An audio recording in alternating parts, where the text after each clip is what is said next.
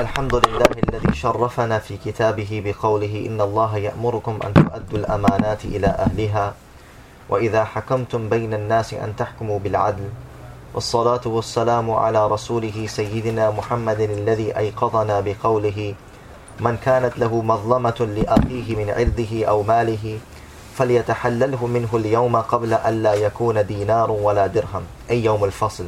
وعلى آله وأصحابه الذين وصلوا كل فرع إلى الأصل All praise are due to Allah subhanahu wa ta'ala who honored us in His book by this statement which He addresses us إن الله يأمركم أن تؤدوا الأمانات إلى أهلها Indeed, Allah commands you to fulfill the trusts to their appropriate deserving parties. وإذا حكمتم بين الناس أن تحكموا بالعدل and that when you are resolving or deciding a matter amongst people that you should make a decision based on fairness and justice.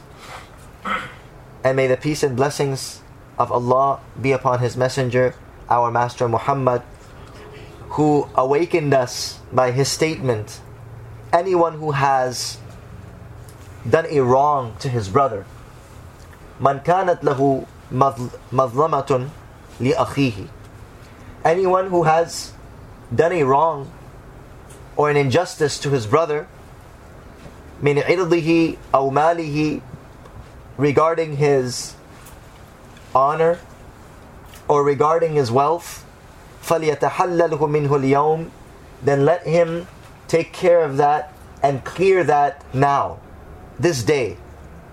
قَبْلَ أَلَّا يَكُونَ دِينَارٌ وَلَا دِرْهَمٌ Before the day comes in which there will be no gold or silver, there will be no money, there will be no way to compensate or recompensate in the matter of wealth. Yani, that is the day of judgment. And may the blessings and peace be upon his family and his companions الذين وصلوا كل فرع إلى الأصل who joined every branch to its origin, meaning they fulfilled all the rights. This was the muqaddama or the khutbah of the kitab Hukuk al-Ibad written by Hakim al-Ummat Mujaddid al-Millat Maulana Ashraf Ali Saab Thanwi rahmatullah. And this book is one of the books which Hakim al-Ummat rahmatullah would advise all the murideen and advise all the muta'alliqeen, anybody that had any connection with him. Rather, this was something that he wrote for the Muslim Ummah at large. And it's clear from the khutbah and the introduction of the book that the verses and the and the hadith which he quoted, it shows the importance of fulfilling rights and why I wanted to, um, why I specifically chose this topic that inshallah we'll be doing a reading of this from now until we complete the book.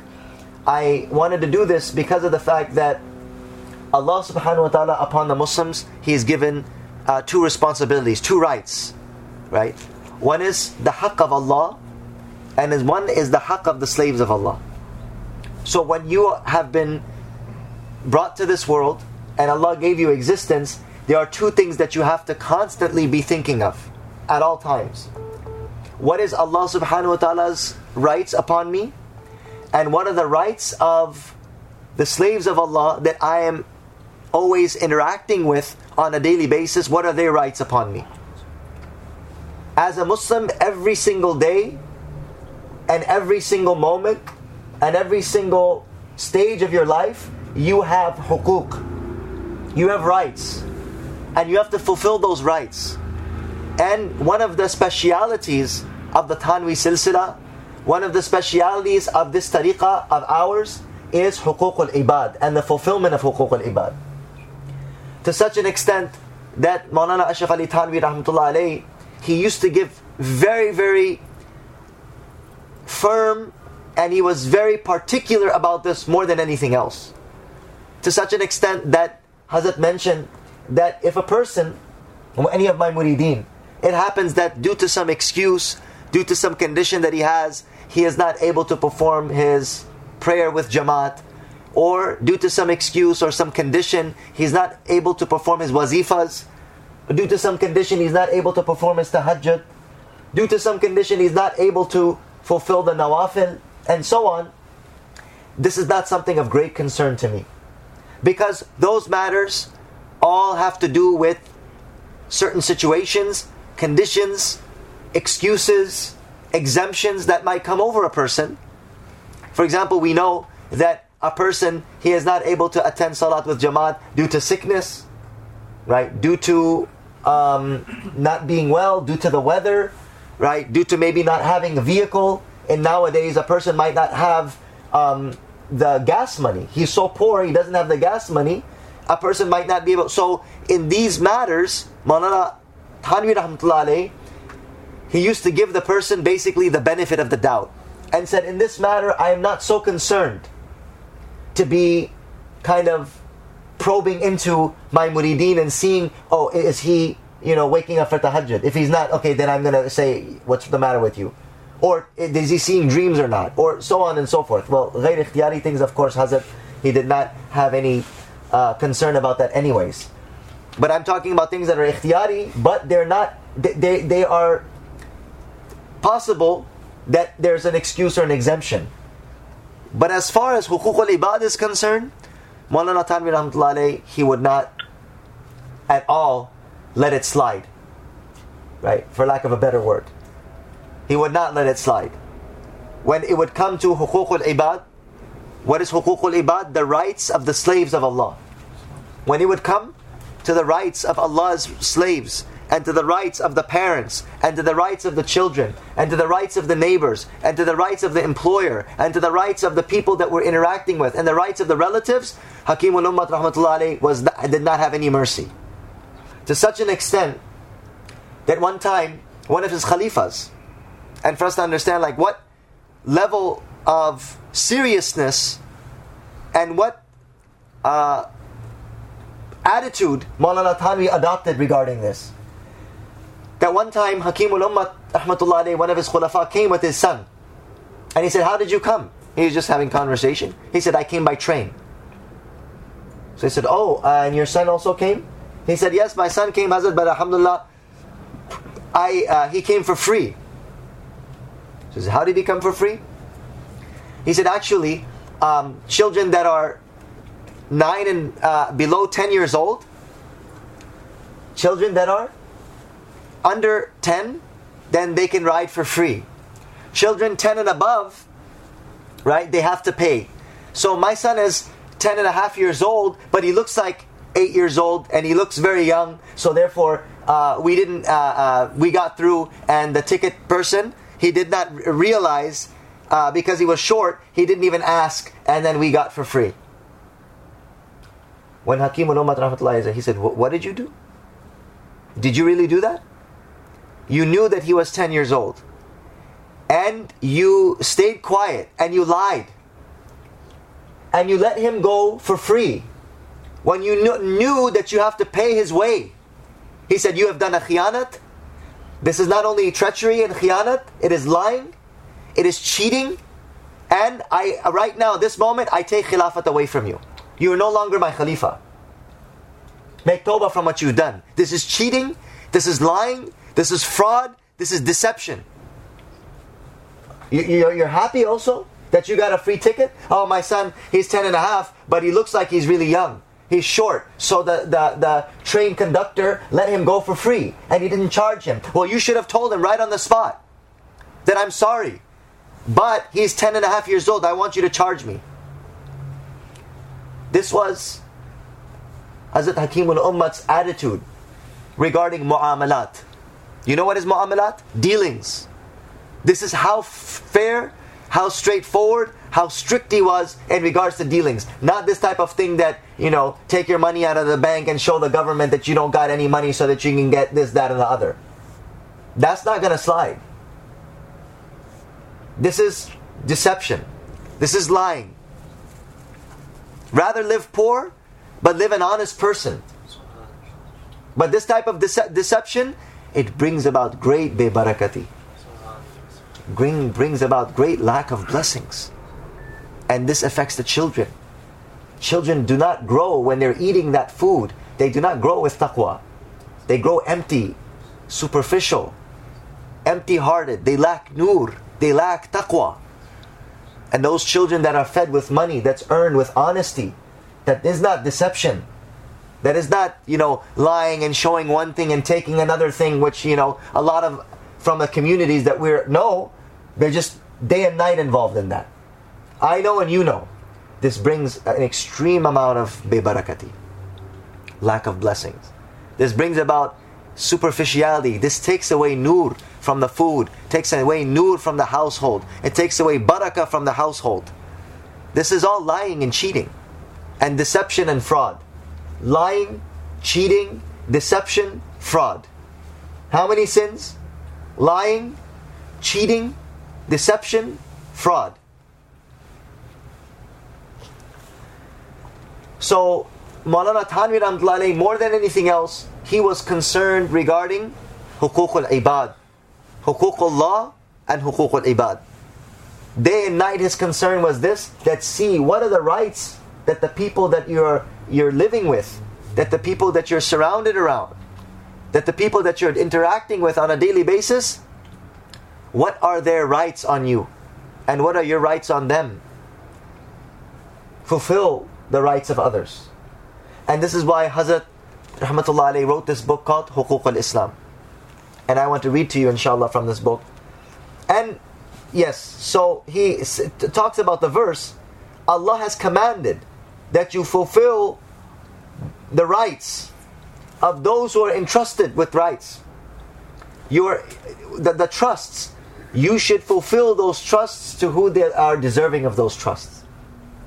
If Allah gave you a child, a son, should fulfill the rights of your children. If Allah has given you a wife, you should fulfill the rights of your wife. If Allah has given you the husband, Allah uh, you should fulfill the rights of your husband. If Allah Ta'ala has given you parents, you should be fulfilling the rights of your parents. Inshallah, this book will teach us what are the rights that each one of them have upon us.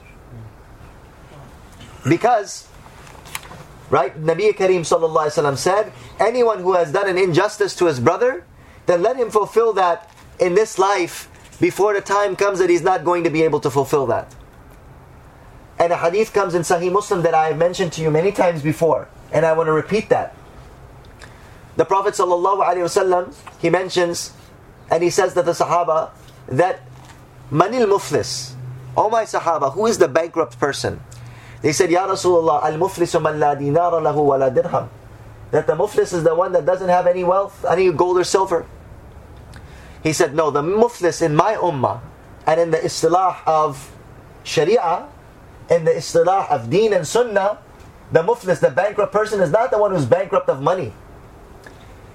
Rather, he is the one who is bankrupt in what? He is the one that is bankrupt in regards to his deen. He says, the bankrupt person in my ummah is the one that will come on the day of judgment with mountains of deeds he will come with mountains of salat, and mountains of zakat, and mountains of sadaqah, and mountains of charity, and mountains of umrah, and mountains of dhikr, and mountains of tilawah, and mountains of, of, of recitation of durood sharif. And then the person will come, وَقَدْ شَتَمَ هَذَا وَضَرَبَ هَذَا وَأَكَلَ مَالَ هَذَا وَسَفَكَ دَمَ هَذَا And he will come and he will stand before Allah with mountains of good deeds and he will say oh my Allah now I'm entering into Jannah I'm going to enter into paradise and then Allah subhanahu wa ta'ala what will happen all the people that he had done injustice to on this earth they will come one by one and they will say oh Allah this person hit me oh Allah this person made ghibat of me oh Allah this person shed my blood oh Allah this person usurped my wealth oh Allah this person owed me money and he didn't pay me back Oh Allah, this person, my husband, he used to beat me up. Oh Allah, this is my father, he used to abuse me. Oh Allah, this person raped me. Oh Allah, this person molested me. On that day, la zulma liyawm. There will be no zulm on that day. Allah subhanahu wa ta'ala will take everything out on that day. These people that take youngsters in their company and then they molest them. Or they take uh, uh, these women and they and they lead them astray and then they rape them. Where's the justice in this world? Allah subhanahu wa ta'ala on that day will take it out of them to such an extent that Allah will not leave them until the haqq of that person is paid, until that person who suffered in this world, he will be completely contented. Allah will not leave it until that person who suffered in this world, he will be contented to the fullest. There will be no zulm on that day. There will be no zulm on that day. Why does Allah allow that in this life? Because Allah has given us free will in this world. This life is a life of examination. Allah lets people do what they do. Allah lets the, the, the, the, the, the zalim go and kill. Allah lets the rapist go and rape. Allah lets the thief go and steal. Why does He let them? Because Allah has given us this earth and Allah has given us this life as a life of free will. Allah has given us this life as a life of examination. And Allah lets that happen. So that on the day of judgment, Allah will reward those who did good with good, and Allah will punish those who did evil with evil. So be very, very aware of this. That hukuk al-ibad is something very, very important. I'll give you one small example of hukuk al-ibad before I start the book. Why this is so important. In a hadith it mentions that that person, that woman, whose husband is displeased with her, that woman whose husband is displeased with her, and she stays away from the bed from him, and it is her fault not his fault. Not that he's abusing or molesting or hitting or doing zulm. That's a different situation. Or she's sick or she's tired. That's a different issue. But she is the one that's the one who is at fault. Nabi Kareem Sallallahu said that when, when she's going to pray, then the prayer and her dua does not go further than the top of her head.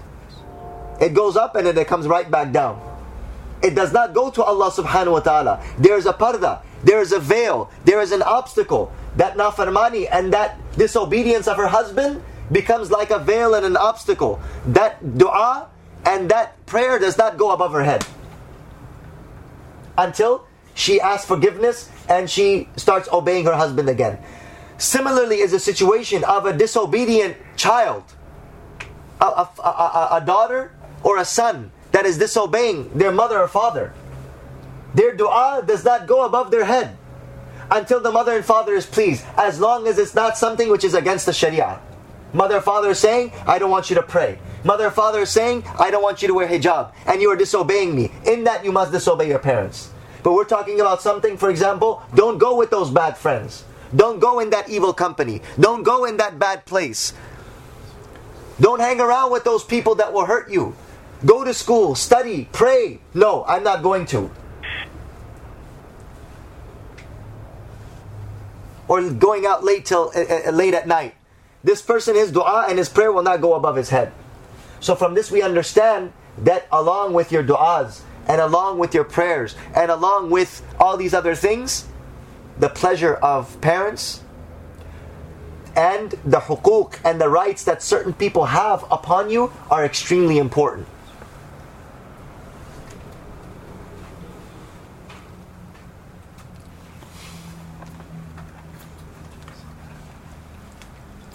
So Hazrat mentions बाद हमद व सलात वाजे हो के नकलन व अकलन ये अमर साबित है कि हम लोगों से कुछ हुकूक का मुतालबा किया गया है Maulana mentions is that it should be clear that as as far as if we look at it from the Shari perspective and if we look at it from the Aqli perspective if you look at it from Sharia all the hadiths are there and if you look at it from Aql then all the proofs, even from a logical perspective, are there that people, there's people in this world that have rights over you. There's people in this world that have rights over you. This is understood through Sharia. In Allah ya'murukum an tu'addu amanati ila ahliha. The ayat and the Quran is there, the hadith is there that says that you have to fulfill certain rights. You have a son, you don't just bring a son in this world, you take care of him and you look after his needs. You have a wife, that doesn't mean you just get married and you just leave her. You have to look after her needs. You have a mother and father, that doesn't mean you just leave them there, uh, you know, in the corner of the house and you don't ask of their needs. So from hadith we understand and from akal we understand. How do we understand through akal? When you're interacting with people on a daily basis, there's somebody that took care of you. when you were young. Your parents took care of you when you couldn't take care of yourself. Aqlan, does that not register in your brain that now the time has come that they have a right upon you?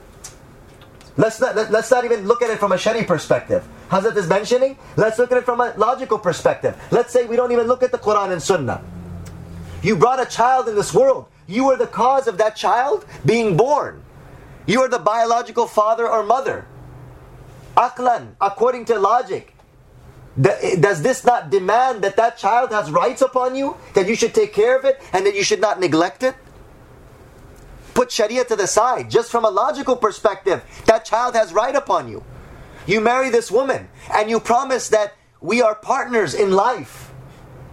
That itself, according to common sense, demands that she should be taking care of you and you should be taking care of her. There's roles and responsibilities, there's compromise and give and take. Subhanallah, this is what I love about Hakim al Ummah is every every sentence, every every word has can can speak volumes. Aqlan wa naqlan, ye amr sabit hai. According to aql and according to naql, according to the Sharia and according to from a logical perspective, this matter is established that their people have rights upon each other in this world. जिसमें बाज हुकूक अल्लाह ताला के हैं और बाज बंदों के that some of the rights belong to Allah, I totally forgot. Aqlan, from a logical perspective, even if the Quran doesn't say so, even if the Hadith doesn't say so, from a logical perspective, we know our Allah created us. He gave us food, He gave us water. He gave you eyes and ears, and He gave you a heart and understanding. Just that demands, from a logical perspective, that He has rights over you. And he has the greatest right upon you. Why? Because he gave you existence. Do you need a hadith for that? Do you need an ayat of Quran for that? To, to prove that?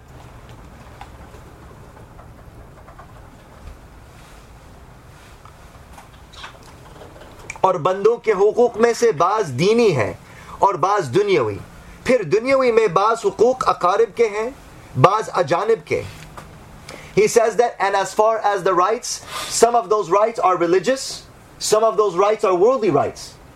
What does that mean, religious? For example, parents. The rights of the parents is a religious right. It's a right that Allah subhanahu wa ta'ala رضا الرب في رضا الوالد وسخط الرب في سخط الوالد The pleasure of Allah is in the pleasure of the parent. The, the, the displeasure of Allah is in the displeasure of the parent. Walid, I translate it as parent, not only father. Because it goes both ways. Mother also. Because we know if the mother is displeased, Allah is displeased. So from this we understand that there's religious obligations and there's also worldly obligations. For example, there's a person who is a non-Muslim, but I'm in a I'm in a transaction with them. It is binding upon me that this person who is not Muslim, he's religious. I'm not religiously obligated, but this is a mali obligation that my religion has demanded. Do you understand what I'm saying? Like with your parents, their pleasure is Allah's pleasure. So this is something which is connected with the deen. But there's certain obligations that are connected with dunya. But Allah has demanded that you fulfill those dunyai obligations. Allah has demanded that those worldly obligations must be fulfilled. Not because that is a dini obligation, but because Allah demands honesty. Allah demands righteousness. Allah demands fairness. Allah demands fulfillment of rights. Not because the guy is a Muslim, not because the guy is your mother or your father or anybody which is something you can understand. And this is why a lot of people don't understand, but this is a worldly thing. How can it be demanded in my deen to do that to fulfill this worldly right? Why should I pay this guy back? This is a worldly matter. It has nothing to do with my deen. This is where people misunderstand. So there are certain dunyawi hukuk. And there are some rights that are aqarib, yani to relatives, and there are some rights that are even to ajanib. See, Maulana is clarifying a lot of misconceptions. He's saying because a lot of people understand, okay, if it's a dini haq, okay, I have to fulfill it. But a worldly thing, I have to pay back a debt. I don't have to pay this guy back. Allah's not going to get mad. Right? I don't. Have, I can lie to welfare. I can lie to the government. I can take out my money and show them I don't have any money in the bank and then like go ahead and take uh, uh. It's not a problem. This is dunya.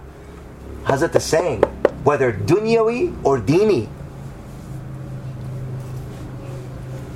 right? Or whether relatives, whether relatives or whether strangers. Why is he relatives or strangers? Because we know that we have to fulfill the rights of our relatives. But strangers? Like my neighbor? But he's not even Muslim. Why do I have to? So, Hazrat is explaining that don't try to create your own understanding. There are rights that you have worldly rights, dini rights, relatives' rights, strangers' rights. All of that is included in deen. And don't create your own understanding that, oh, this person I have to do for and this person I don't have to do for. Everybody has certain rights. And this book, inshallah, is going to be explaining all the rights that the various people in this world that we interact with on a daily basis, what rights they have, starting from Allah subhanahu wa ta'ala. बाज हुकूक खास लोगों के हैं बाज आम मुसलमानों के there are certain rights that are special people and certain rights to the general people special people are your teachers your parents your sheikh and general people are your neighbors and society and random muslim a person that you uh, uh, see on an everyday basis in the masjid you don't know him if a person he's, you don't know him but he says salam to you he has a right upon you that you must reply his salam but i don't know him doesn't matter if you don't know him that's what it's talking about. Khas and aam. Baz apne se bado ke hai, baz choton. And there are certain rights that your elders have, but there are certain rights that the youngsters have on you. Youngsters. They have rights upon you. How can that be? We're going to learn about that. Baz musawi daraje walo ke wa ala hadal. And he says, and there's some that are of the same, they're your contemporaries, and some that you're your elders. There's some that you're, you know, the, the rights that your contemporaries have upon you, and there's some rights that your elders have upon you. And wa ala hadal qiyas, Mu'atami is saying, and just like this, many, just, yani, um, in the same analogy, right, you have all these other rights that we're surrounded uh, with in this life and people have upon us. और बवजह ला इल्मी के अक्सर लोगों को बाज हुकूक की इत्तला भी नहीं and because of ignorance there are many people who just don't have the knowledge of the rights that the various people in this world have upon them और बाज को बवजह बदअमली उनको अदा करने का एहतमाम नहीं and there are certain people that they're just evil people that they just don't want to fulfill the right of their wife. They neglect their kids. They neglect their parents. So some just don't know. So they're not to be blamed. But there's certain people they know, but they don't fulfill it on purpose. That's bad amali. That is out of, out of their own evil conduct. इसलिए दिल ने चाहा कि एक मुख्तसर तहरीर इस बाब में जमा हो जाए So Hazrat mentions, Hazrat Hakim al-Ummat, the desire came in my heart that there should be a brief and concise book regarding this matter. Look at what Hakim al-Ummat rahmatullah is writing about. He's writing about things that people face on an everyday basis. And this is a reminder for the ulama that look at the needs of society. Have your pulse on the pulse of the ummah and see what is the condition of the ummah. Hakimul Ummat, why was he called Hakimul Ummat? Hakim means wise, but Hakim also means doctor. He was a doctor of the ummah. He had this pulse on the hand of the ummah. He knew what sicknesses they are suffering.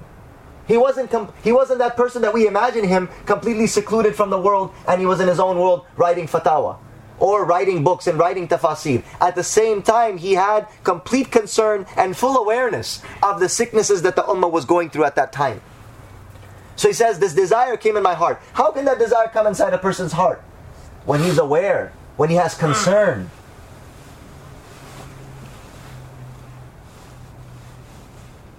तो उम्मीद फ़ायदा की है and I hope that this will benefit.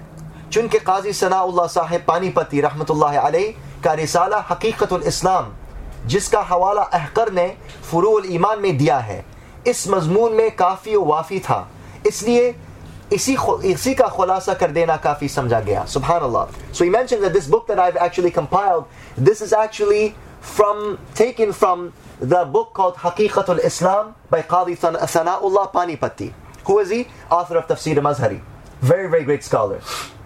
he wrote a tafsir called Tafsir al-Mazhari.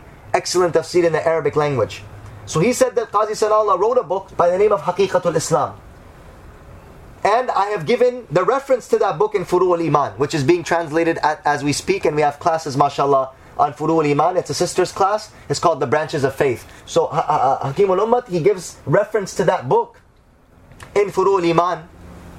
Is mazmoon mein kafi wafi tha. And regarding these hukuk, that book is more than sufficient. It's plenty. It gives plenty of explanation and it is more than sufficient. So therefore, all I wanted to do is just to make a uh, abridgment of that book, to make a khulasa of that book, so that it's easily understandable. अलबत्ता बाज मजामीन कहीं कहीं बजरूरत बढ़ाए गए हैं But however, there are certain sections which we which I added due to the necessity that I considered that there might be a need therein अब अल्लाह ताला के नाम से शुरू करता हूँ and now I'm beginning in the name of Allah और इसका नाम हुकूक इस्लाम रखता हूँ and I'm giving the name of this booklet the rights of Islam the rights in Islam meaning the rights that Allah Ta'ala has made binding upon us in Islam और इसमें चंद फसलें हैं और हर एक फसल में एक एक हक का बयान है and there are many many sections and in each section I have mentioned the rights one right, the, the rights of uh, the, the, particular individual or the particular uh, person or zat which is being discussed. Haq number one, Allah Ta'ala ki huquq, the rights of Allah Subhanahu wa Ta'ala. What right did Allah have over you? That's haq number one, right on top of the list. सबसे अव्वल बंदे के जिम्मे अल्लाह जल्ल शानु का हक है. The first responsibility upon a person is the right that Allah has over you. जिसने तरह तरह की नेमतें ईजाद व इबका की इनायत फरमाए and Allah subhanahu why because Allah subhanahu wa ta'ala many many types of bounties and existence and allowing us to exist allowing us to live in this world and survive Allah has blessed us and showered us with so many bounties gumrahi se nikal kar hidayat ki taraf laye he took us out of misguidance and gave us islam. Hidayat par amal karne ka sila mein tarah tarah ki ne'maton ko umeed dilayi. And by guiding us he's given us various different types of deeds and actions by which we can be hopeful of allah's mercy that if you pray, then you will attain Jannah. If you give zakat, then Allah will save you on the day of judgment. If you fast, then Allah subhanahu wa ta'ala will, uh, will, will give you maghfirah. If you do this, if you do this, if you do this, Allah has given us all these deeds which are bounties. In what way? That each one of them is something in which you can hope for Allah's mercy. Allah Ta'ala ke huquq bando ke zimme mein ye. The rights that Allah has upon us, Hazrat mentions, is four things. Number one ज़ात व सिफ़ात के मुतल मुआफ़ कुरान और हदीस के अपना एतक़ाद रखें that regarding the being of Allah and regarding the qualities of Allah, your aqidah and your beliefs should be in accordance with what the Quran and the Hadith says about Allah. The Quran says Allah is Sami'un Basir. Then you should believe that Allah can hear all things and He sees all things. In the Quran it says that Allah knows everything which is in the hearts then you should have that belief that Allah knows everything which is in the hearts. In the Quran, it says that Allah is the provider. You should believe that Allah subhanahu wa ta'ala is the provider.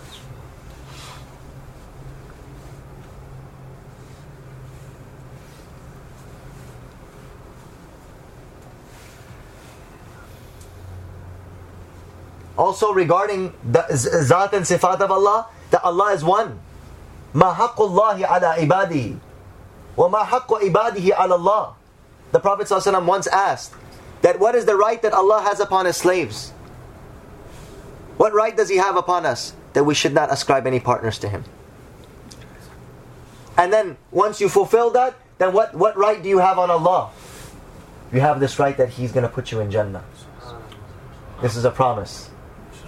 The right that Allah has over you, don't ascribe any partners. This is a hadith. ما حق الله على عباده Allah yushriku bihi shay'a.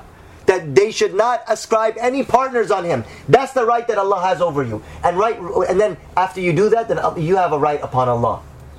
But this is not a right. This is a virtue, because Allah doesn't have to do anything. Allah is not forced to fulfill anybody's rights. Is, is Allah bound to fulfill somebody's rights? He does that تفضلا وإحسانا لا وجوبا كما اعتقده المعتزلة right he does that out of his mercy what is that that Allah subhanahu wa ta'ala then promises that when you have not ascribed any partners to me then I promise you that you will be saved from hellfire and you will go to Jannah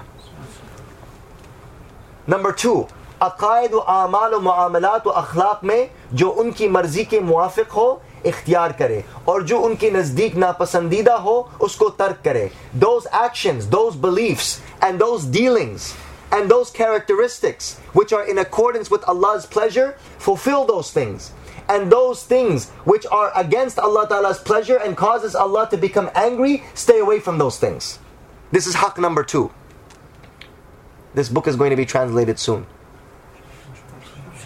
Maulana Muhammad Chaudhry is translating this. This is going to be part of the Islahi Nisab syllabus. So, number three, Allah Ta'ala ki riza wa muhabbat ko sab ki riza wa muhabbat par muqaddam rakhe. Right number three that Allah has over you. That Allah's pleasure and love should be over and should be priority over everybody else's pleasure and love. You should love Allah subhanahu wa ta'ala and you should be concerned with the pleasure of Allah more than the pleasure of your wife and children, more than the pleasure of your parents, more than the pleasure of everybody else on the face of this earth, you should be concerned that Allah should be pleased and that Allah should be loved. You should love Allah more than anybody else, and you should be concerned about Allah's pleasure more than anybody else's pleasure. Number four, जिससे मोहब्बत या बुग्ज रखे या किसी के साथ एहसान या दरेग करे सब अल्लाह के वास्ते करे Number four, when you love anybody or hate anybody, or when you do goodness to somebody or stay away from somebody, it should only be because of Allah subhanahu wa ta'ala. If I'm going to love somebody, right, it should not be because that person looks so attractive, that person is so beautiful. If I'm going to hate somebody, it shouldn't be that, oh, that person's from this language or that person's from this background or that person's, you know, I, I hate him because he's not from my hometown. He's not from my neighborhood. No, your love and your hate should be based on Allah, Allah's will. You shouldn't love and hate people because of your own nafs or because of your own desires. And you shouldn't stay away from people or concern yourself and do good to people because of your own whims and fancies, your own desires. It should be because of what Allah subhanahu wa ta'ala is pleased with.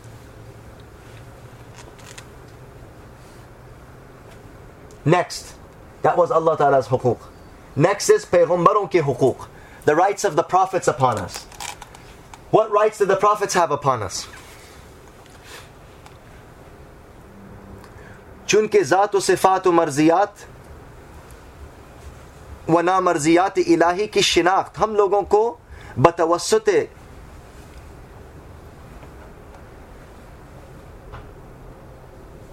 हजरात अम्बिया अलैहिस्सलाम की हुई और उनके और उनके पास मलाइका वही लाए। इस तरह बहुत से दुनियावी मुनाफे व मज़ार, मुनाफे और नुकसानात बजरिए अम्बिया आलम की दरियाफ्त हुए और बहुत से मलाइका हमारे फ़ायदों के कामों पर मुतन हैं और बज़न इलाही उन कामों का, को अंजाम दे रहे हैं। इसलिए हज़रत अम्बिया आलम व हज़रत मलाइका आलम का हक़ हक़ ताला के हक़ में दाखिल हो गया। बिलखसूस सरवर आलम सल्लल्लाहु अलैहि वसल्लम का एहसान सबसे जायद हम पर है इसलिए आपका हक भी सबसे जायद है सो हजरत is mentioning because it was impossible for us to know how Allah will become pleased it was impossible for us to know what is what Allah wants from us. It was not possible for us to know what are our obligations, what are the things that we need to stay away from, and what are the things that we need to do, except through the messengers. And those and the wahi was brought to the messengers through the angels. So from this we understand that they've become an intermediary. They've become a means by which we have been saved from destruction. They've become a means by which we have gained knowledge. They've become a means by which we have become enlightened. They've become a means by which we have been saved from a lot of hardships and difficulties. And because a lot of things the Prophets ﷺ were asked of, and they clarified those matters, which were things that saved us in this life, that will save us in this life and in the hereafter.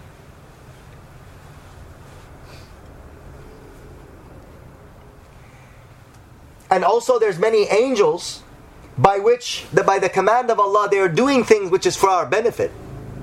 There's angels that are protecting angels. Allah Ta'ala says in the Quran, له معقبات من بين يديه ومن خلفه يحفظونه من, من أمر الله. That there are angels in front of him, and angels behind him, and angels on both sides of him that are protecting him at all times.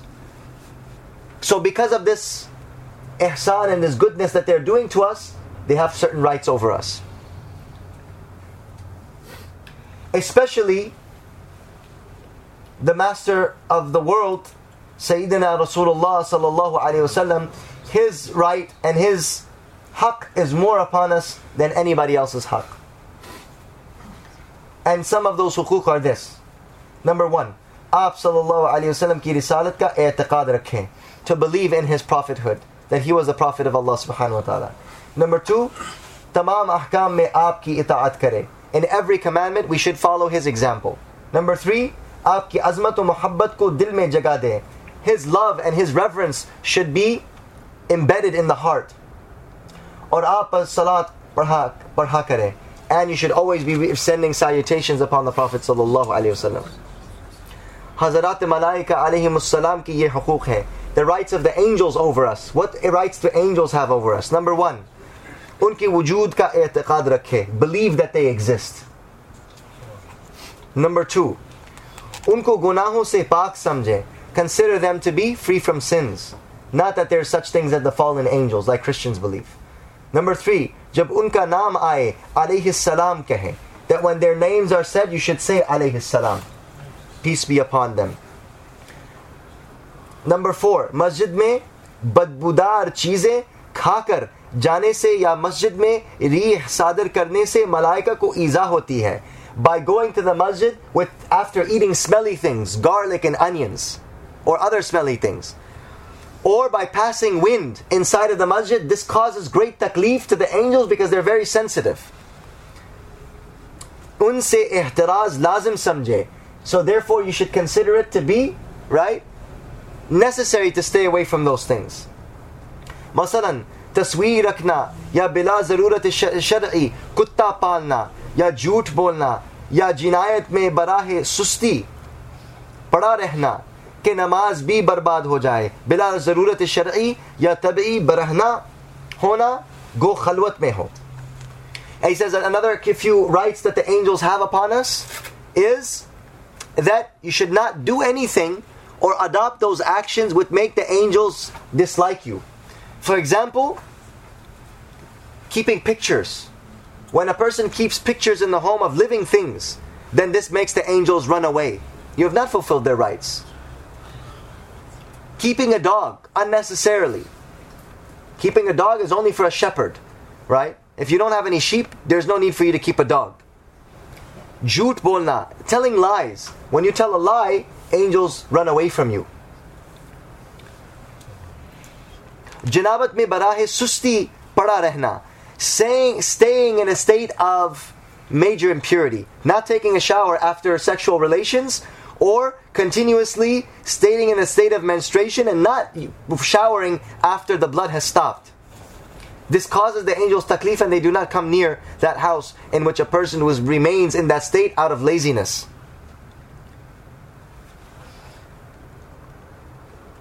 And because of that, the prayer also becomes wasted.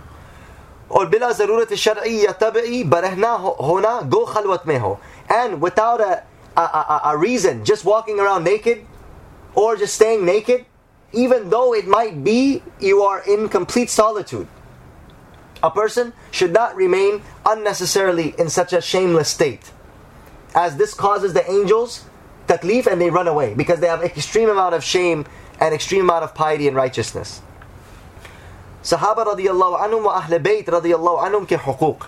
The rights that the Sahaba have over us and the rights that the Ahl Bayt have over us. Hazarat Sahaba wa Ahl Bayt radiallahu anhum ajma'in को चूंकि हुजूर sir, हुजूर server आलम सल्लल्लाहु अलैहि वसल्लम के साथ दीनी और दुनियावी दोनों तरह का ताल्लुक है इसलिए आप सल्लल्लाहु अलैहि वसल्लम के हक में इन हजरात के हकूक भी दाखिल हो गए because the Sahaba and the family of the Prophet ﷺ, they have a direct connection in the worldly life of the Prophet and in the dini life of the Prophet. They lived with him, they supported him, they helped him, they interacted with him, and because of their connection with the Prophet, they have rights over us. Right number one, in Hazarat ki itaat kare. Follow them and obey them. Number two, in Hazarat se muhabbat kare. And you should have love for them. Not hate any one of them. Number three, unke adil hone ka i'tiqad rakhe. You should consider every single one of them to be just and righteous. Number four, उनकी मुहिब्बीन से मोहब्बत और मुबगीजीन से बोझ रखे those that love them we should love them and those that hate them we should hate them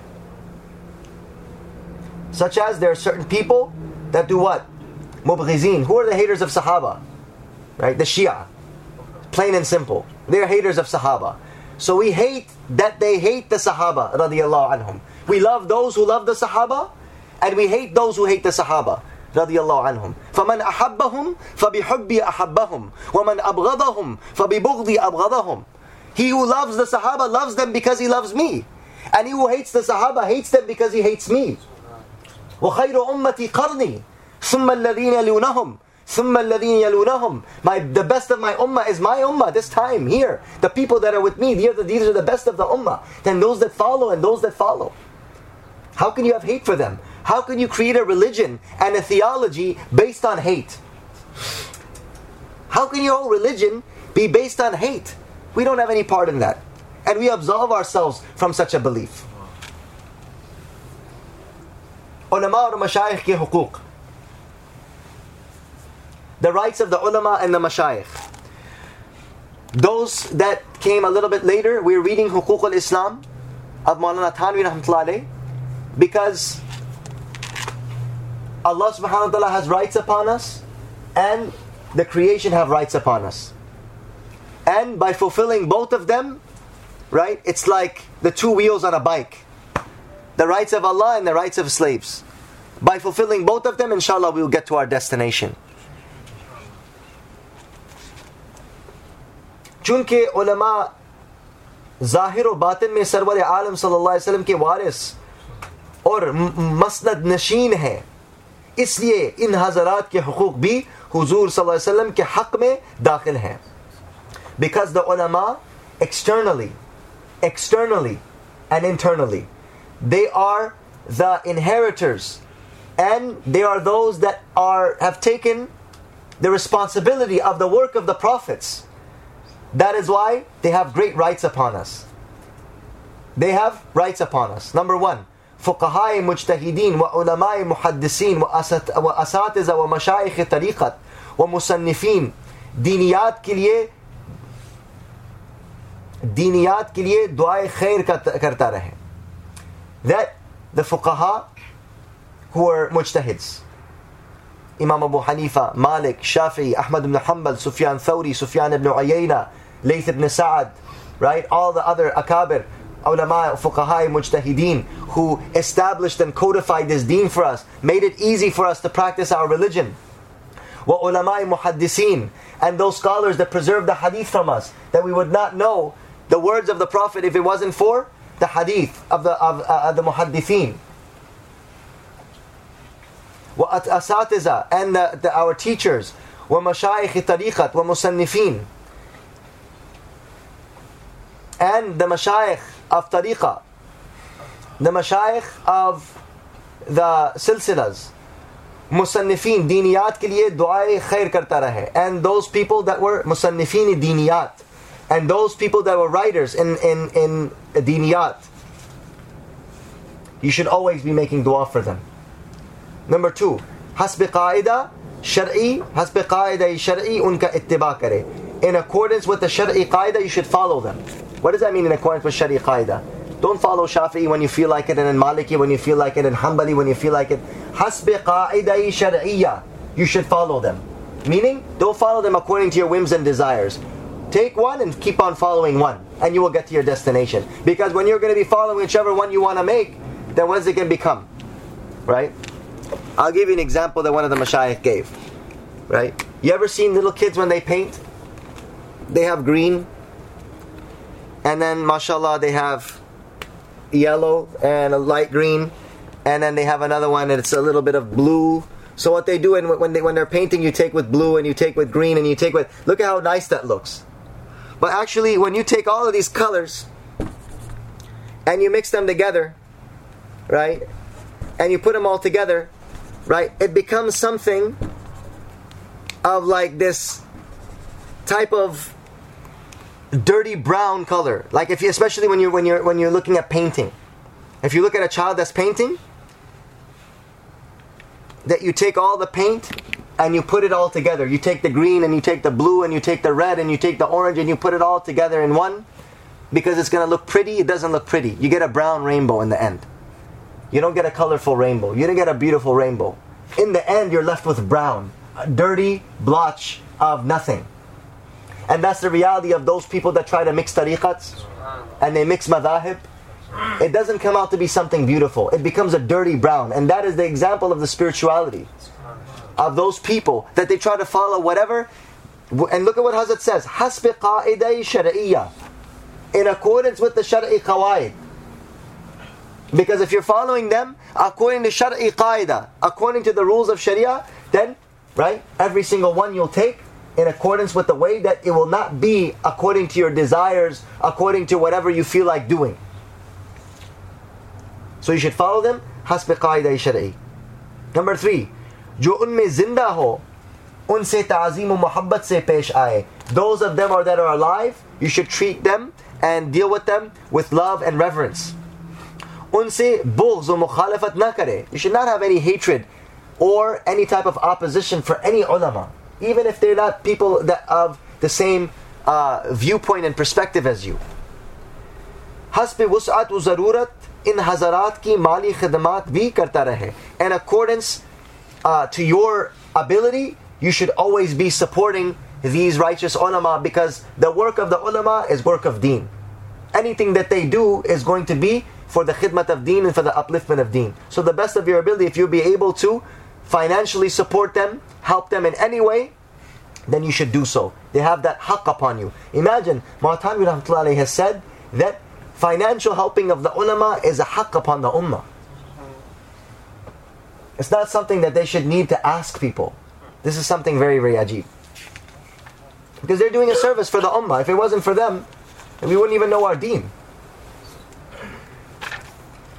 Walidinki hukuk, the rights of parents. Ye hazarat maskurin to dini niyamaton mein wasita the. Isliye unka haq lazim tha. Baaz log dunyui niyamaton ke eh, zaraye hain. उनका हक sir साबित है मसलन माँ बाप के ईजाद और परवरिश के तवसत से होती है उनके हकूक ये है The people that we just mentioned, because they were a means of us getting all the dini benefits, all the dini bounties.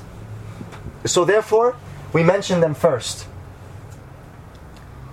बाज लोग दुनियावी नेमतों के जराए हैं But there's some people that they are a cause of our worldly benefits.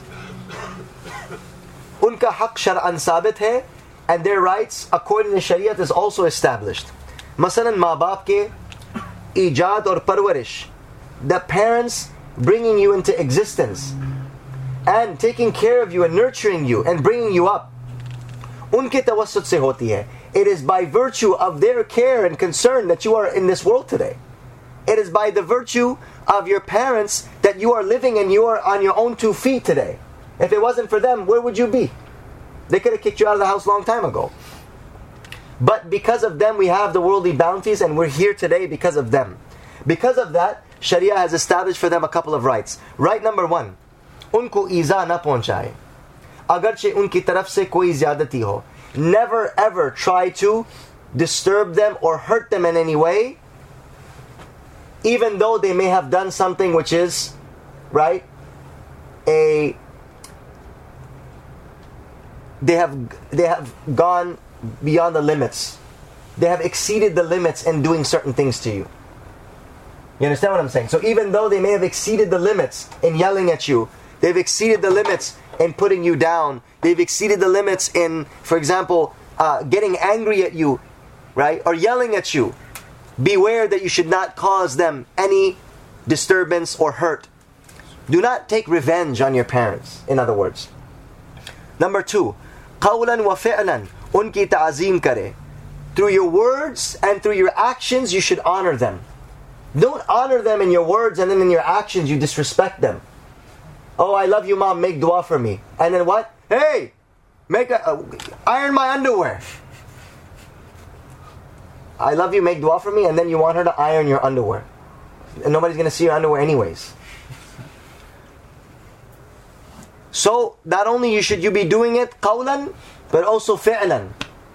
Through your words and through your actions, you should be revering them and honoring them.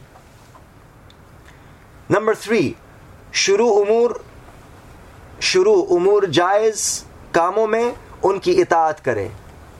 Mashru umur जायज़ कामों में उनकी इतात करे in those matters which are permissible you should obey them anything which is permissible and they tell you to do that you should obey them number four अगर उनकी हाजत हो माल से उनकी खिदमत करे अगरचि वो दोनों काफिर हो if they have any wealth or any financial help that they need then you should help them even if they be non-Muslims. Remember, every single one of these hukuk, these are general hukuk. There are certain situations that come about that are exceptions. There are certain situations where then you have to ask the muftis, you have to ask the ulama regarding certain situations in a household, right, where parents might be involved in certain incorrect type of actions or whatever. Then you ask the ulama regarding that, that what are the rights that the parents have upon you. माँ बाप के इंतकाल के बाद उनके हुकूक What are the rights of parents after they have passed away? What are the rights of the parents after they have passed away? Because we know that, okay, my, my parents are alive, it makes sense. But what if my parents are dead? Then what rights do they have? Even after your parents have passed away, they have rights upon you. What are those rights? Number one, उनके लिए दुआ मगफरत और रहमत करता रहे you should always be making dua maghfirat and rahmat for them. नवाफिल सदक़ात Mallya का सवाब उनको पहुंचाता रहे You should continuously um, give sadaqah and nafil on their behalf and give the uh, thawab and the uh, reward of that to, the, to, to them after they pass away.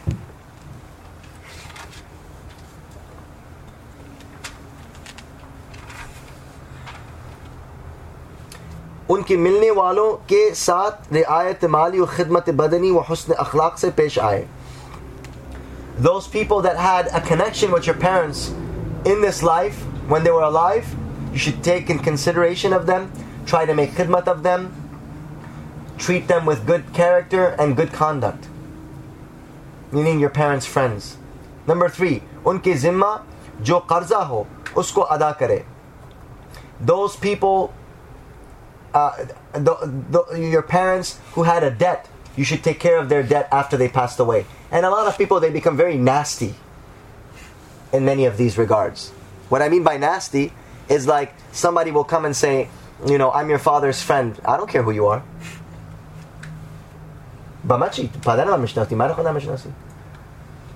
If a person comes up to you and says, I'm your father's friend, and, I, and, and you know for a fact, and you had seen him, and the person comes and asks you for money. If you don't have money, you don't have money. But remember that the haqq that that person is asking you through, that haqq is established.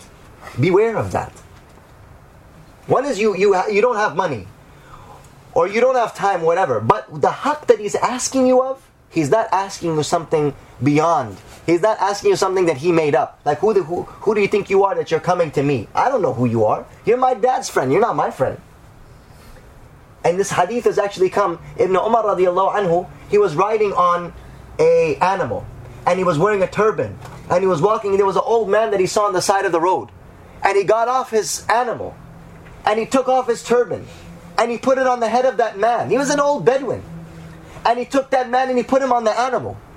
And Saraluch, on the ground, Ibn Umar put him, and then the, the, some of the students of Ibn Umar was a great scholar, Hafiz of Quran, Muhaddith, Faqih, Ahl Sunnah.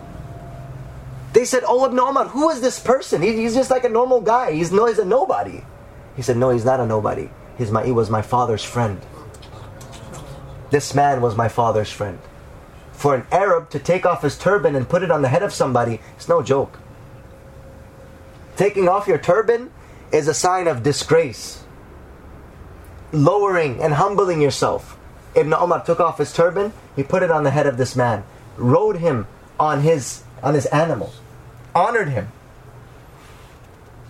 And the narrator of the hadith says, I thought he was overdoing it a little bit. I thought he was overdoing it a little bit. So why we're reading these rights that if somebody comes to you and asks you on behalf of that, you shouldn't say, Who are you? I don't even know who you are. But Mamachi. I don't care that you knew my dad, you knew him, you don't know me. And I don't know you. The Prophet ﷺ used to send gifts to the friends of Khadija radiallahu anha, his wife. He used to send gifts when the Prophet ﷺ would slaughter an animal, he would send the meat to the wives, I mean to the to the friends of Khadija radiallahu anha, who were old women at that time. They were old ladies.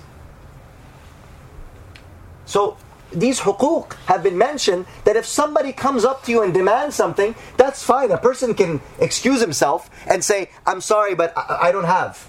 But don't kind of, you know, because sometimes we get angry. Who do you think you are? Chimegai. What is this person talking about? What is he asking of me? It's important for us to know that you know that this person is not crossing lines. He's asking something which is his haq. Right? قدر پدر حق دارا उनके मिलने वालों के साथ रियायत माली being considerate with your wealth with them وخدمة بدني and taking physical caring for them I mean, massaging them taking care of them physically. وَحُسْنِ أَخْلَاقٍ se pesh aaye. And you should come forward to them with what, remember what Hakim al-Ummat is mentioning here, this is not like mustahab or something that is nafil. This is huquq. Number three, उनके ज़िम्मे जो कर्जा हुआ उसको अदा करे. The debts that they may have had and they passed away, you should try to take care of that. I said, That was my dad, he died. Get away from me. Don't come to me. This is specifically when uh, you know individuals are coming and they ask. This is something that uh, all of you should take into consideration.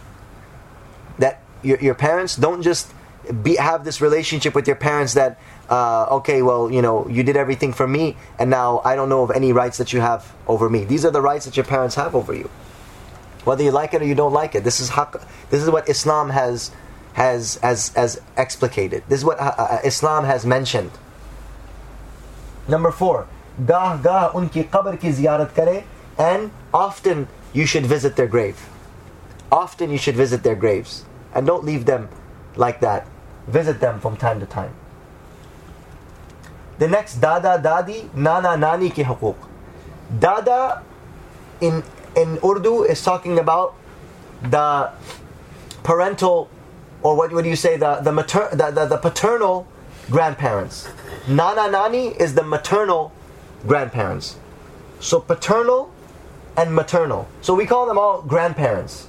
But in Urdu there's a different word. Dada dadi, nana nani. Dada, grandfather of your father of your father. And Dadi, mother of your father.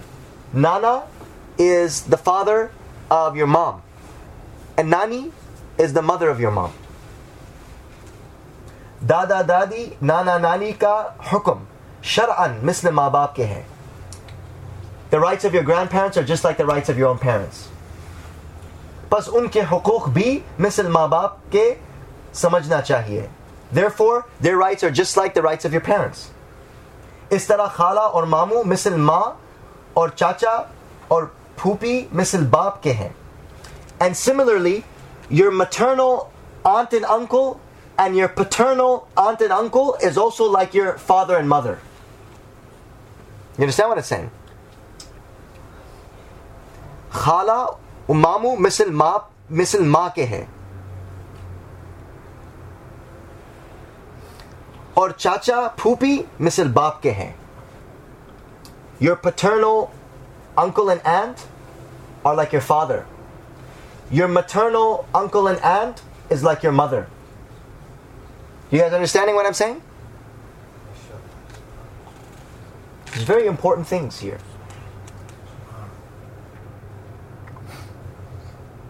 And this is actually narrated in a hadith. Hallaka min khalatin? When when Sahabi asked that, O Messenger of Allah, my parent, my mom passed away. So the Prophet immediately asked, Is your auntie alive? Khala is your, your mother's sister. That Amma. Amma is your father's sister.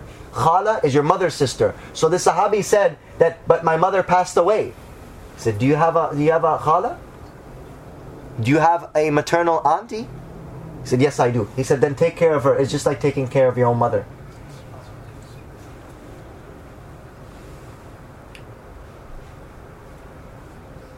أولاد حقوق The rights of children جس طرح ماں باپ کے حقوق اولاد پر ہیں اسی طرح ماں باپ پر اولاد کے حقوق ہیں Just like the parents have rights over the, uh, over the children children have rights over their parents it's not one-sided i own you you have to do whatever i tell you to do yes but from the other side there's also rights the children also have rights over their parents. That, oh, my parents, you have to fulfill my rights. Number one, नेक बख्त औरत से निकाह करना ताकि औलाद अच्छी पैदा हो subhanallah before they're even born they have a right upon you that you marry a pious woman so that your children will become pious your children have a right upon you before they're even born and what is that marrying a pious woman so that those children become pious. So those that those that those that are not married yet, now you have already right this very important thing that these are the rights your children have on you. You've done wrong to your children that you married a, a, a evil woman or an evil husband. You just looked at his money and then you just married him. You just looked at her beauty and you just married her. No. You have to see how is she with her deen? How is she with Allah? How is she with her knowledge? How is she with her taqwa? Number two, unko gunaho se pak samjhe. Consider children free from sins. Don't be so hard on children like as if they're sinful, as if they're doing something wrong. You get so angry at them as if that they've, you know, uh, they know anything. They're sinless. So don't be so hard on them. What's what's the what's the why is this point mentioned? Consider them sinless. We do consider them sinless, but when they're sinless, if Allah's lifted the pen from them, then you also lift it lift it a little bit, man. Be easy on them. If Allah's lifted the pen from them, don't be so hard on them. Beating them up for not praying, beating them up for other types of things. You know what I mean? Like some parents are they want to enforce the deen, but you don't enforce the deen on them because they're they're sinless. Allah's lifted the pen from them. Yes, you reprimand them, but consider them sinless. And considering children sinless will change your attitude towards them. That's ajib. They're little angels. How would you treat an angel? That's ajib. How would you treat an angel? So don't be so, uh, you know, critical and harsh because they're sinless. And if a sinless, you hurt the heart of somebody sinless, you're in trouble. You hurt the heart of a sinless creature, you might get a baddua from the heart of that child. I remember my sheikh, rahmatullahi alayhi. He was a Allahu Akbar. What type of man was he? He had little. He had a little jar which he had candy for children. And every time the children would come, he would give them. And he would give them whatever they would ask for. And they said, Hazrat, why do you do that all the time? He said, I don't know. He said, it might be that this child will be happy of me and then Allah will become happy with me. That by making the heart of this child happy, Allah will become happy with me because he's sinless. SubhanAllah The attitude, the way that you look at them is very important. How you see these children, it changes your attitude and your and how the way you deal with them. Subhanallah. Number three, जब उनका नाम आए sorry. Number two बचपन में मोहब्बत के साथ उनकी परवरिश करना कि औलाद को प्यार करने की भी फजीलत आई है बचपन में मोहब्बत के साथ उनकी परवरिश करना कि औलाद को प्यार करने की भी फजीलत आई है He said, when you're raising them, you should raise them with love.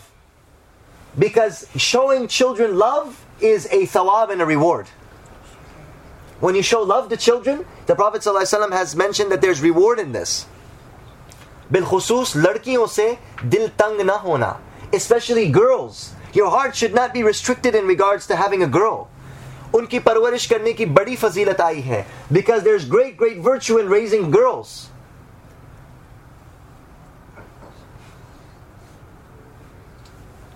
अगर अन्ना का दूध पिलाना पड़े तो खलीक और दीनदार तलाश करना कि दूध का असर बच्चे के अखलाक में आता है He says when you are going to find a, um, to nurse the child and breastfeed the child. These we're talking about in the olden days. They would breastfeed the children. Maybe the mother was not able to uh, give milk, or the, the, the, woman would not have milk. But giving milk to the children is, is, is, a, is a responsibility that they, they, the, the haq that they have over you. So when you're going to find a woman that's going to be breastfeeding that child, you should find a woman that is a righteous woman because inside that milk, the milk that is going inside of that child will have an effect on the character of that child because she's not just passing on milk to that child, she's perhaps passing on her character, she's passing on her taqwa. If she's eating haram, then through that milk, that haram will be going inside of that child.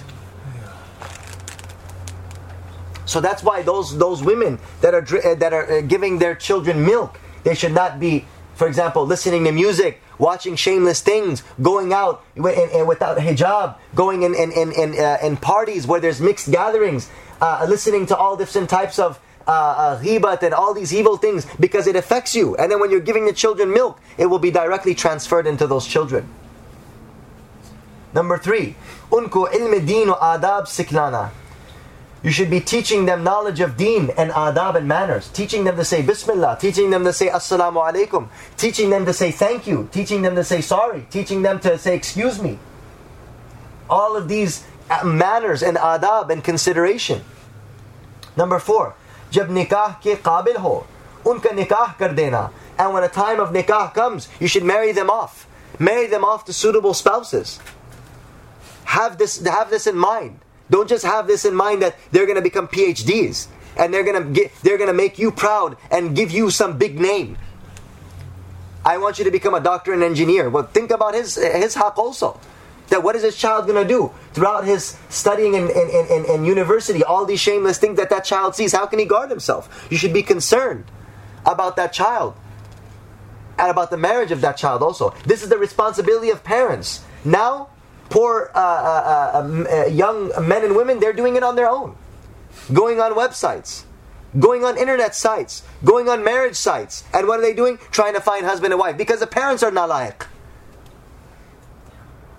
Nalaik parents. Why do they need to do that? Why do they need to be worrying about that? Why do they need to get involved in these type of things? If you fulfill their haqq?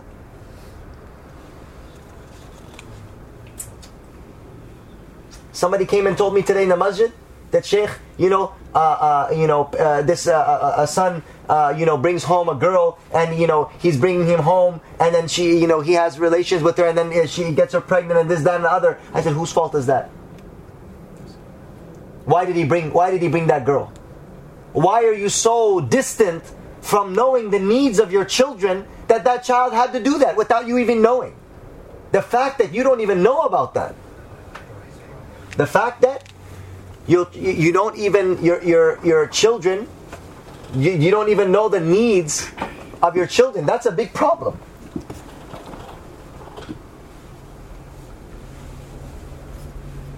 that you don't know that your children have that need?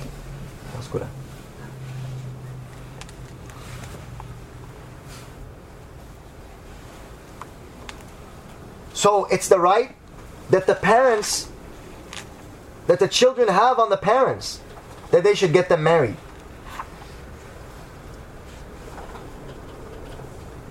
अगर लड़की का शौहर मर जाए तो निकाह सानी होने तक उसको अपने घर आराम से रखना सुबहान अल्लाह if you have a daughter and her husband passes away then you should consider your house open for her and you should be concerned about finding her a second husband also don't just kick her out of the house and say no you're ashamed for us as is in many cultures you should open your house and be considerate to take care of them and your house should be a place where they be comfortably remaining there without any type of uh, uh, uh, fear or shame.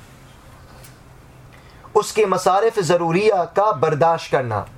And you should also be able to take care of her expenses and her needs after her husband has passed away, or if, even if she has gotten divorced or whatever situation has come about. May Allah subhanahu wa ta'ala give us tawfiq to make amal upon what has been said. Wa akhiru da'wana alhamdulillahi rabbil alameen.